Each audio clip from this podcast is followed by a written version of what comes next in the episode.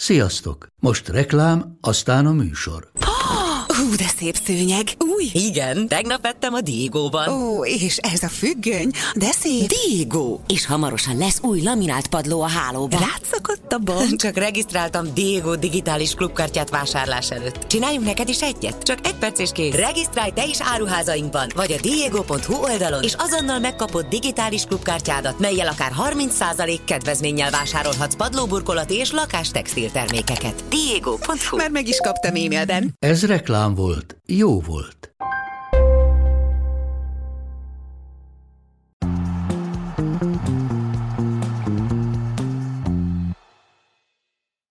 Sziasztok! Szerdán is bajnokok rizsája, szerdán is hasonló felállásban, mint tegnap, mert hogy mi vagyunk itt ketten Haraszti Ádival, és hát a félidőben még úgy tűnhetett, hogy nem lesz ez egy annyira izgalmas este, de aztán a végére jött a dráma. Szerintem első körben azt érdemes leszögezni, hogy beköszöntött az ősz.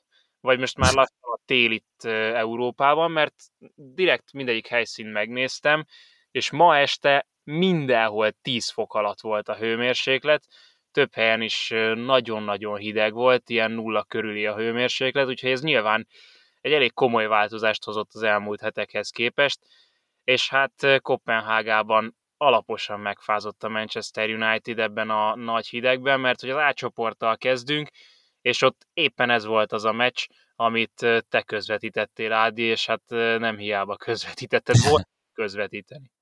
Hát volt mit, egészen hihetetlen meccs volt. Főleg, hogy egyébként olyan végtelenül nyögvényelősen meg akadozóan indult, hogy nem ismertem remélni, hogy ebből tényleg bármi hasonló kikerekedett, mint ami lett ebből. A dolog az hozzátartozik, hogy az egész meccsnek alaposan felforgatta a forgatókönyvét Marcus Rashford furcsa, piros lapja, de haladjunk szerintem időrendi sorrendben, mert ugye úgy kezdődött ez a mérkőzés, hogy nagyon hamar, azt hiszem már a harmadik percben ugye megszerezte a United a vezetést Rasmus Höjlund góljával, egy Kulbenhaven nevelésű támadó szerzett vezetést a Unitednek a Parkenben, és aztán ő volt az, aki tovább is növelte ezt a különbséget még az első fél órán belül, tehát már 2-0-ra vezetett a Manchester United. Eközben viszont egyszer már megállt a játék először egy sérülés miatt, ugye a Unitednek nagyon gyorsan cserélnie kellett Johnny Evans sérülése után beszállt Rafael Varán, és hogyha ez nem lett volna elegendő, amíg a csere zajlott, addig hát először nem tudtuk, hogy miért áll a játék, de aztán kiderült, hogy egy néző lett rosszul a lelátón, ezért nem folytatódott a mérkőzés, még elkezdtek melegíteni is a játékosok, annyit állt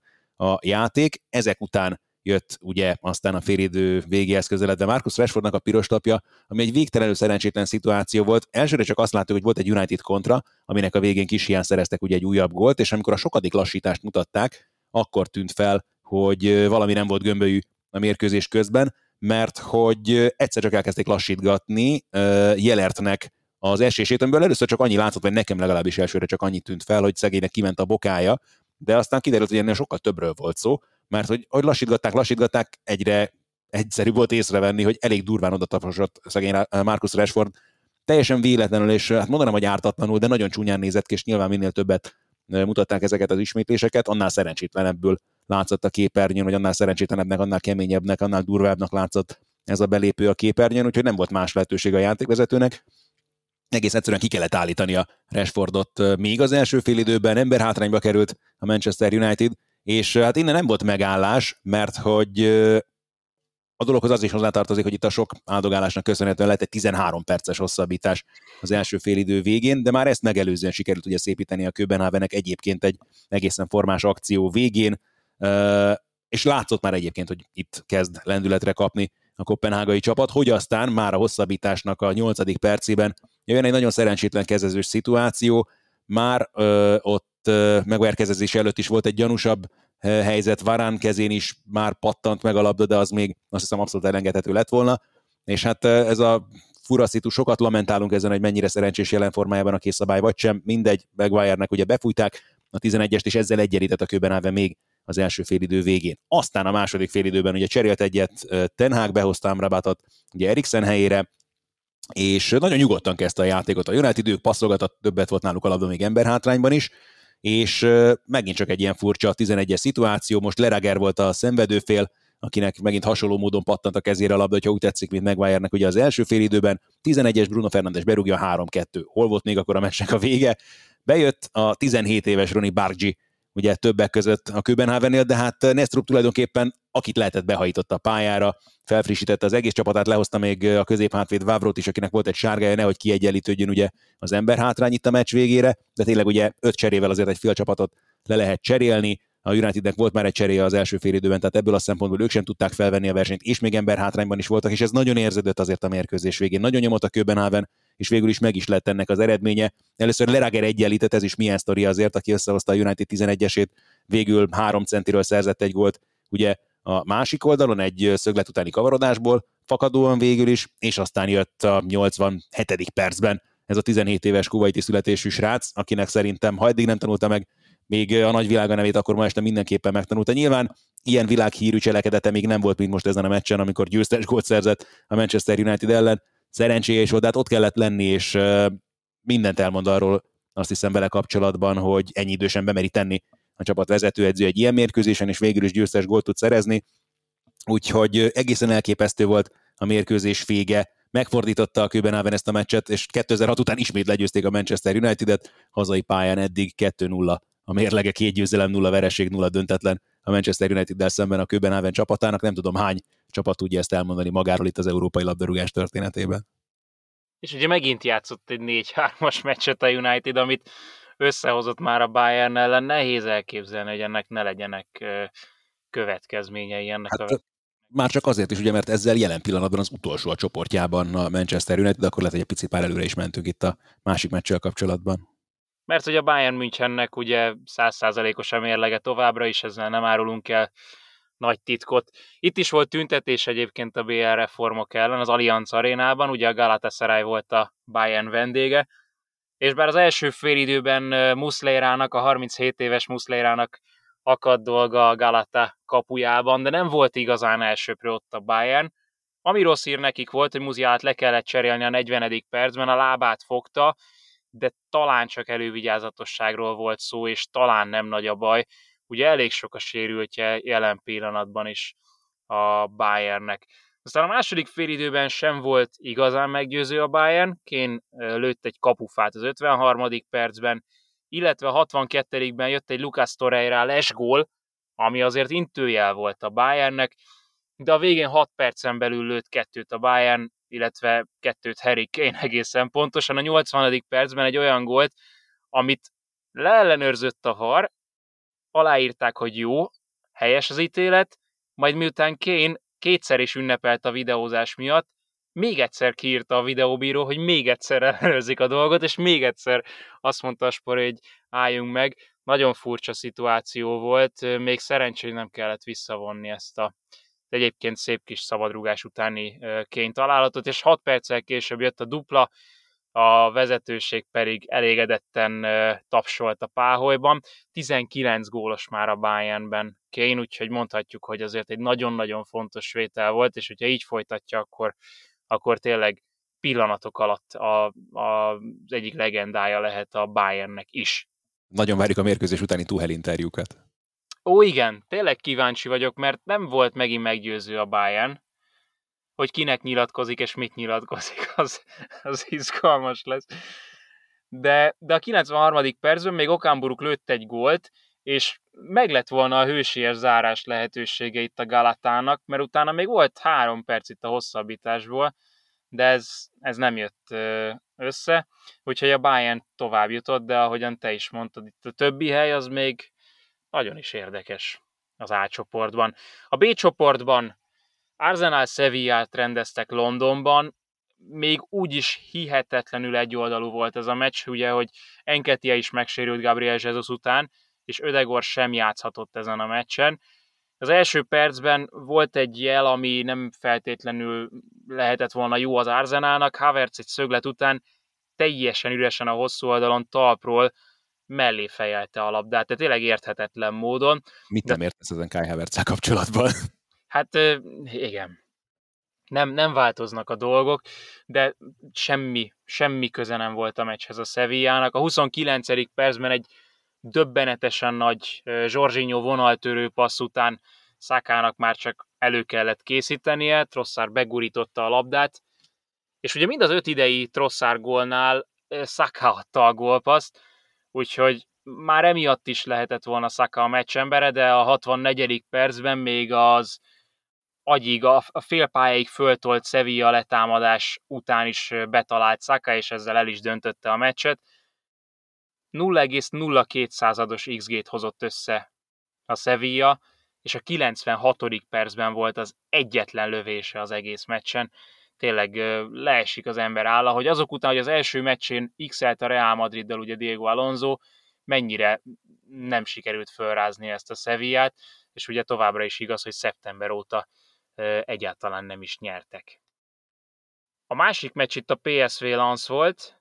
A Lance veretlen még a BL-ben, úgyhogy legyőzték már az Arzenált is, ha valaki nem emlékezne erre, viszont most a PSV a 12... A, a Lance szerintem az az Arzenálnak, mint a Köbenhaven a Manchester Unitednek, mert ugye a Lance-nak volt már egy győzelme korábban, ráadásul azon gondolkozom, hogy azt hiszem az még idegenben is, amikor először találkoztak egymással, akkor azt hiszem, nem akarok nagy butaságot mondani, de az volt még az a szezon, amikor az Arzenál a Wembley-ben játszott a hazai mérkőzését, és hogyha jól tévedek, akkor a Lance-nak mint a ott sikerült volna győzni, de remélem nem mondok nagy butaságot. Csak az Arsenal nem fog kiesni a Lance miatt, ugye, jelenállás szerint. Szóval a 12. percben már jött az első gól. Luke de Jong egy tényleg fajék egyszerűségű gólt szerzett, Bakayoko a jobboldali félterületből ballal kanyarintotta be a labdát, de Jong pedig befejelte, ahogyan azt ő szokta. De azért, ha bárki is mosolyogna Luke de Jongon a barcelonai emlékek kapcsán, az nem mellékes, hogy 16 gólos már ebben a szezonban, csak ugye a PSV játszott még BL selejtezőket is ott augusztusban.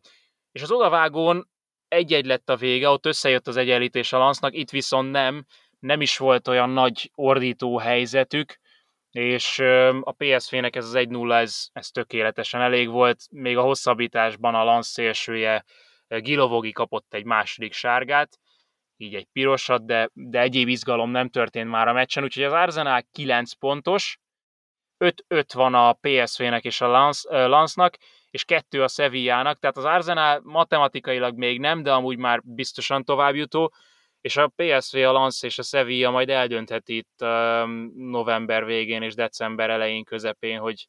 Nyere idén is Európa Ligát a Sevilla. E, ez stabil, e, tényleg ezt gondolná az ember, de hát ami, ahogy most játszottak ezen a meccsen, az alapján nem, hogy Európa Ligát, még konferencia ligát sem e, érdemelnének. C csoport, itt volt egy kora esti Napoli Union Berlin meccsünk, ahol Ozimen nem játszott a Napoliban, mert hogy csak a válogatott szünet után tér vissza. Tudjuk, hogy döcögősen kezdett a Napoli, erről már beszéltünk itt a podcastben, és ezen a meccsen mm, is az lehetett volna az ember érzése, hogy egy olyan uniónt, ami 12 meccses vereség sorozatban van, kötelező lenne legyőzni, de az Unión beállt védekezni, és a Napolinál csak az volt a kérdés, hogy elég türelmesek-e. A 30. percben elvettek egy Napoli gólt, Di Lorenzo egy fejesnél rámászott a védőjére, és utólag elvették azt a gólt, de a 39. percben már góllá ez a fölény. Politánónak szerencséje volt, de megszerezte a Napoli századik gólját a bajnokok ligájában. Aztán itt is hosszú volt nagyon a hosszabbítás, mint a United meccsen. Az első félidő 52. percében Juranovic egy kapufában majdnem kiegyenlített az Unionnak, hogy aztán a második félidő elején jöjjön is ez az egyenlítés. Tényleg az volt az Unionnak a taktikája, hogy beül a kapuja elé, és aztán a kontrákból megpróbálja megverni a Nápolit, és úgy tűnt, mintha a Nápoli ezt felkínálná ezt a lehetőséget, mert ha már beszéltünk róla a kazincéba, akkor használjuk itt ezt a rest defense fordítást. A, a biztosító védelme egyáltalán nem működött a, a Nápolinak, és az 52. percben Fofana végig szaladt a pályán, és bár ugye Meret még védett egyet, de a kipattanót bevágta a Fofana, és aztán jöhetett a beszorítósdi, a, a Napoli oda szögezte a kapujához az Unión, de nem sorjáztak az ittszereik, és hiába volt 26 lövése a Napolinak a meccs végére, kevesebb találta el a kaput az ő részükről, mint amennyi az Unión Berlinnek, úgyhogy egy-egy lett a vége, ami a berlinieknek egy egészen nagy eredmény, 12 meccses vereség sorozat után azért ez a döntetlen is egy, egy nagyon fontos eredmény az ő számukra.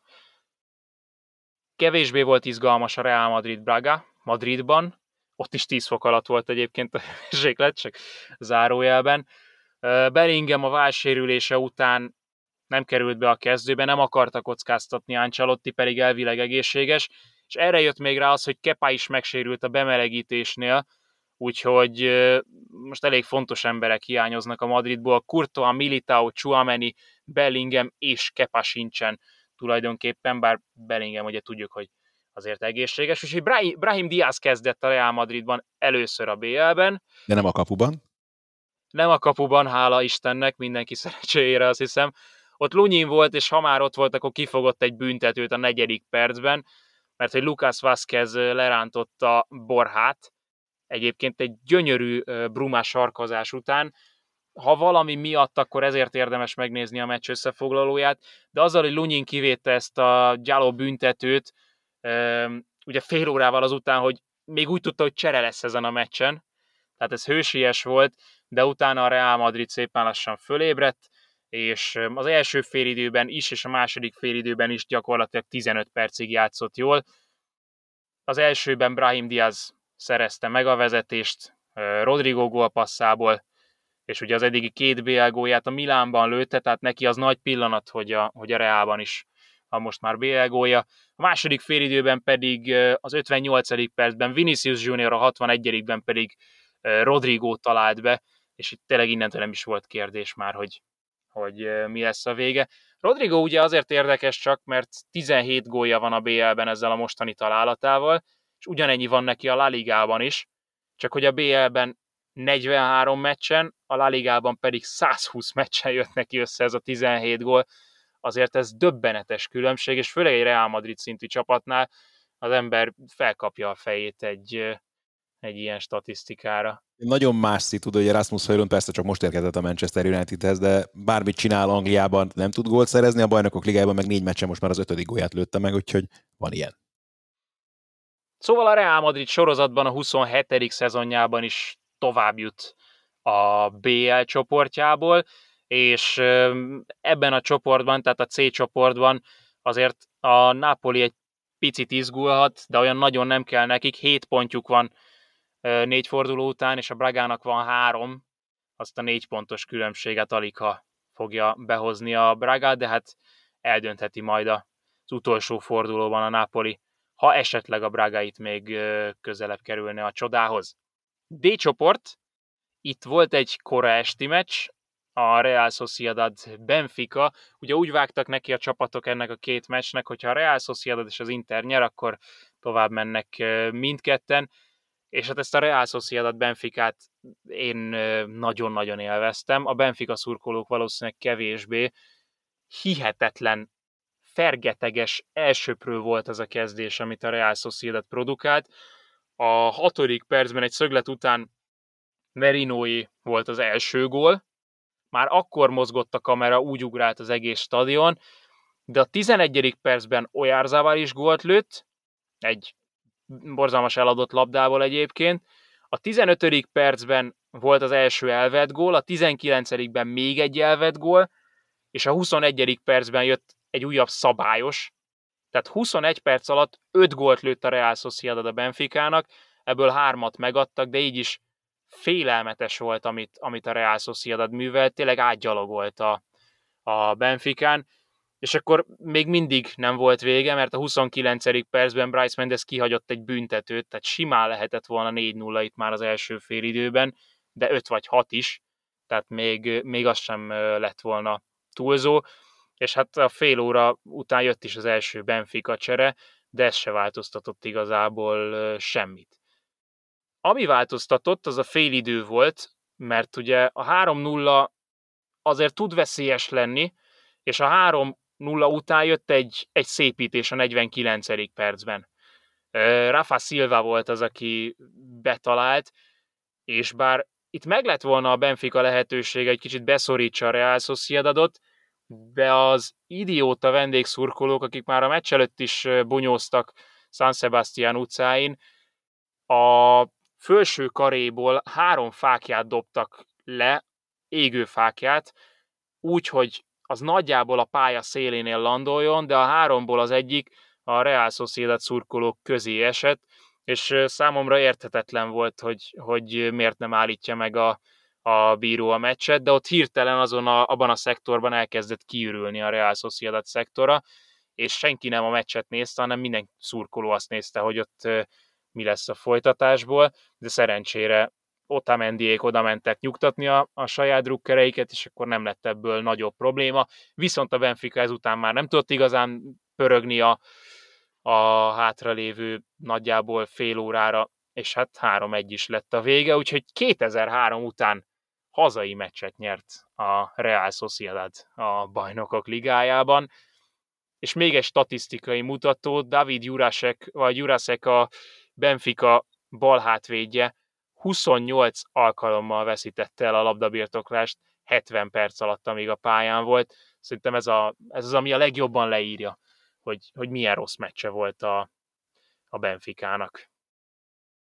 Illetve, mikor bejött Turientes a 70. percben a Real Sociedadba, 8 saját nevelésű játékosa volt a pályán a Real Sociedadnak, ami megint csak lenyűgöző, úgyhogy le a kalappal a Real Sociedad előtt. Én nem tudok leállni azzal a promócióval, amit, amit az irányukba, irányukba tolok, de remélem, hogy ennek meg lesz a folytatása a kieséses szakaszba is. És hát volt egy Salzburg interünk, ahol hárman képviselték a teljes teredelmet, Baumstark, Tibi Vái Bence és Szekeres Adrián is ott voltak. Az Inter megmutatta, hogy hogyan lehet egészen kényelmesen megnyerni egy olyan mérkőzést, amit igazából nem is kellett volna megnyernie. Akár a 0-0 is elegendő lett volna Inzaghi csapatának, ennek megfelelően állt hozzá az egész mérkőzéshez a milánói csapat kicsit felforgatott kezdő 11-el, Biszek is a kezdőben kapott lehetőséget még a védelemben. Kényelmes volt az Inter, nagyon elszánt a Salzburg, és olykor még az első félidőben veszélyesebben is futballozott az osztrák csapat, mint az olasz bajnokok ligája döntős. A második félidőben valójában az változtatta meg egy kicsit a játékképét, hogy a 69. percben beállt Lautaro Martinez, bár a csapatkapitányi karszalag Bastoni maradt továbbra is. Lautaro a 82. percben fejjel még a lécet találta el, utána viszont összejött egy 11-es, egy buta szabálytalansággal végül a Salzburg ezt összehozta az Internek, a labda mögé pedig Lautaro állt oda, a 85. percben pedig sikerült megnyerni a mérkőzést, Ahogyan mondtam, már egy döntetlen is elég lett volna a továbbjutáshoz. Végül az Inter megnyerte a meccset, így biztosította a helyét a legjobb 16 között.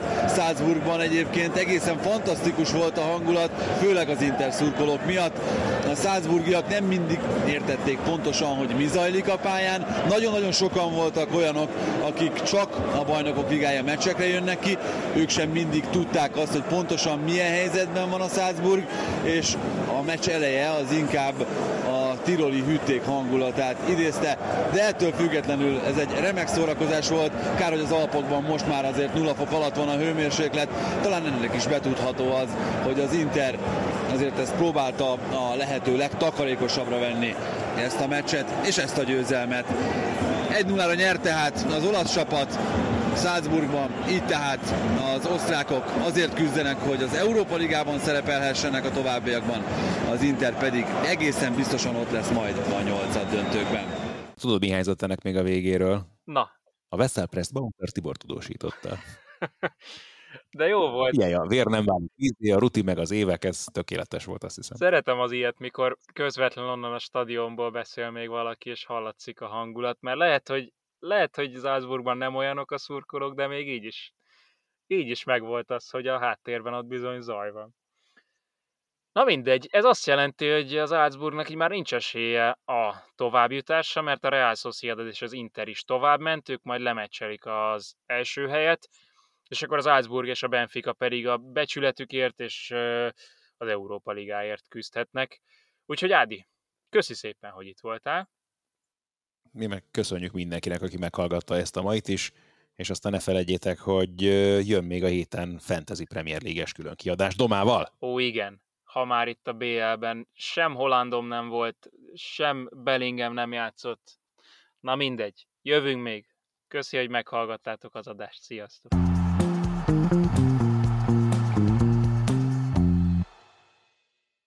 Ha más podcastekre is kíváncsi vagy, hallgassd meg a Béton műsor ajánlóját. El tudod képzelni, hogy a podcastet, amit éppen most hallgattál, fél év múlva már a mesterséges intelligencia generálja? Mi sem. De ha érdekel, eljötte már a gépek lázadása. Hallgass bele az Embertelen podcastbe. Orsós Lajos vagyok, a műsor házigazdája. Egyelőre még élőben. Egyelőre. Fedezzük fel együtt, hogyan ismerkedik, randizik, mesél és vitatkozik Betty és Péter, két teljesen mesterséges intelligencia. Lajos, a podcast címét mond még egyszer, Léci. Oké. Okay. Embertelen podcast.